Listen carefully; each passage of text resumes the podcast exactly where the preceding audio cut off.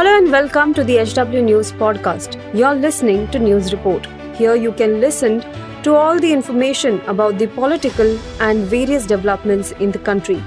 Follow this podcast now to stay updated. At HW News, we have been delivering news that matters to you. Our goal is to present you with information that stimulates conversations around topics of larger public importance that are often lost in the noise of shrill prime-time cacophony.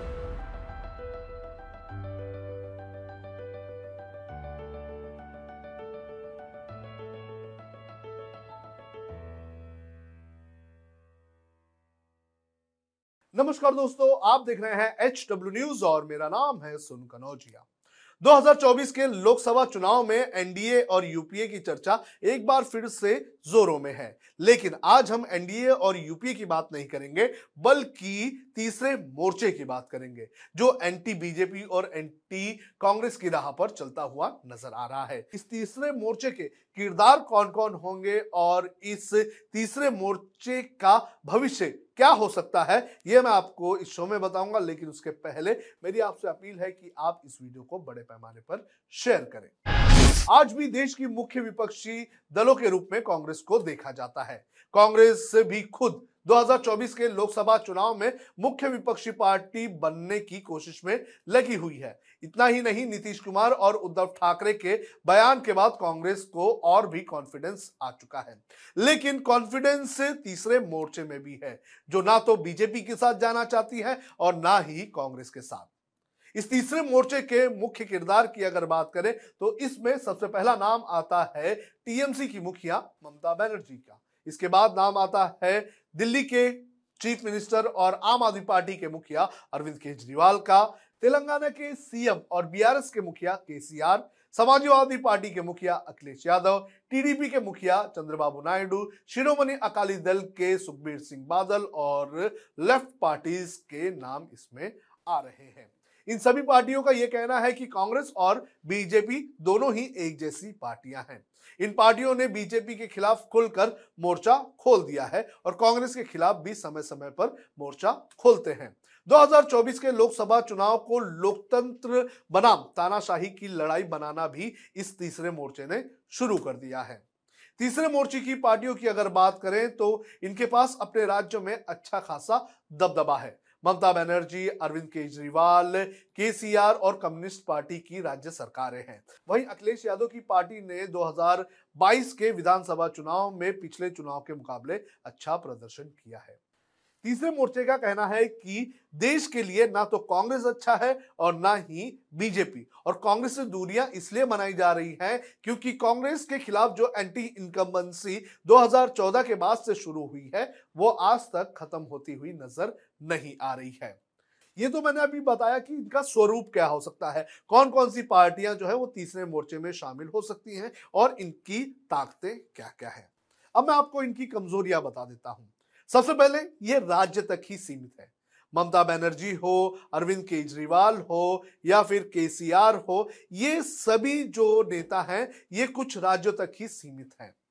Mamata Banerjee पश्चिम बंगाल में है अरविंद केजरीवाल दिल्ली और पंजाब में है।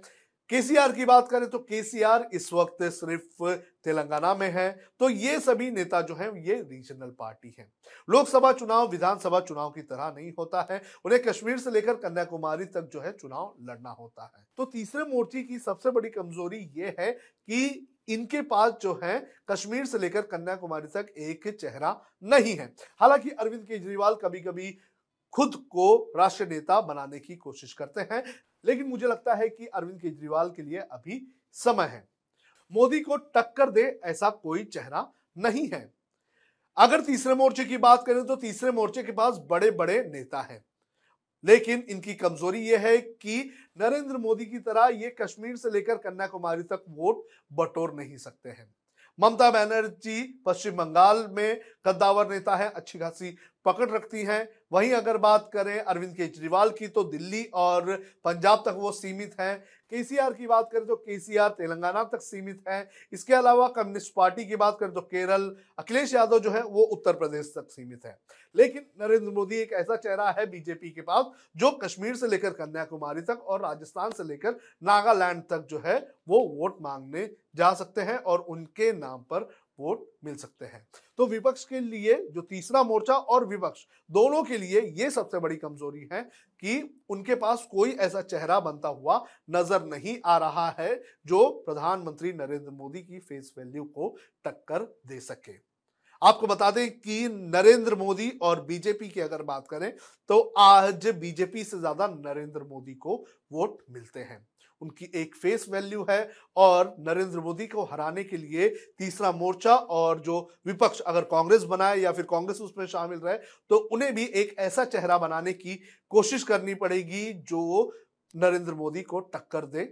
लेकिन फ़िलहाल ऐसा नहीं दिख रहा है कि देश में कोई एक ऐसा नेता है जो नरेंद्र मोदी जैसी क्रेडिबिलिटी रखे, यानी कि वोटों के हिसाब से मैं बात कर रहा हूँ। तो तीसरे मोर्चे की अगर बात करें तो ये जो तीसरा मोर्चा है, ये कुछ राज्यों में हो सकता है अच्छा परफॉर्म करे।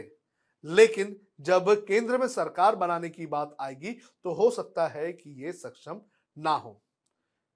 देश में लोकतंत्र के लिए सभी जो विपक्षी पार्टी हैं, उन्हें एकजुट आने की ज़रूरत है, क्योंकि लोकतंत्र में एक मज़बूत विपक्ष का एक अहम रोल होता है। लेकिन इस वक्त अगर बात करें तो जो विपक्षी पार्टियाँ हैं, वो अपने आप में ही लड़ाई कर रही हैं। 2024 का लोकसभा चुनाव ज़्यादा दूर नहीं है। तो ऐसे में इन विपक्षी पार्टियों को अगर एक साथ आना है तो कुछ कॉम्प्रोमाइजेस करने पड़ेंगे। अभी हमने देखा कि आम आदमी पार्टी जो है, वो भी बीजेपी के खिलाफ बोल रही है, कांग्रेस भी बीजेपी के खिलाफ बोल रही है। लेकिन जब आम आदमी पार्टी के नेताओं के ऊपर एक्शन होता है तो कांग्रेस भी आम आदमी पार्टी के नेताओं के खिलाफ बयानबाजी कर देते हैं। जब कांग्रेस के नेताओं पर कार्रवाई होती है तो आम आदमी पार्टी जो है वो खुलकर कांग्रेस का विरोध करती है। तो इस तरह से अगर देख लिया जाए और ये विपक्ष अगर ऐसे ही लड़ते रहे तो 2024 में एक तगड़ा विपक्ष या फिर तीसरा मोर्चा बनना असंभव है। अगर बन भी जाए ये मोर्चे तो ये मोर्चे कितने सक्षम होंगे ये देखने वाली बात रहेगी आपको क्या लगता है आप कमेंट करके हमें ज़रूर बताएँ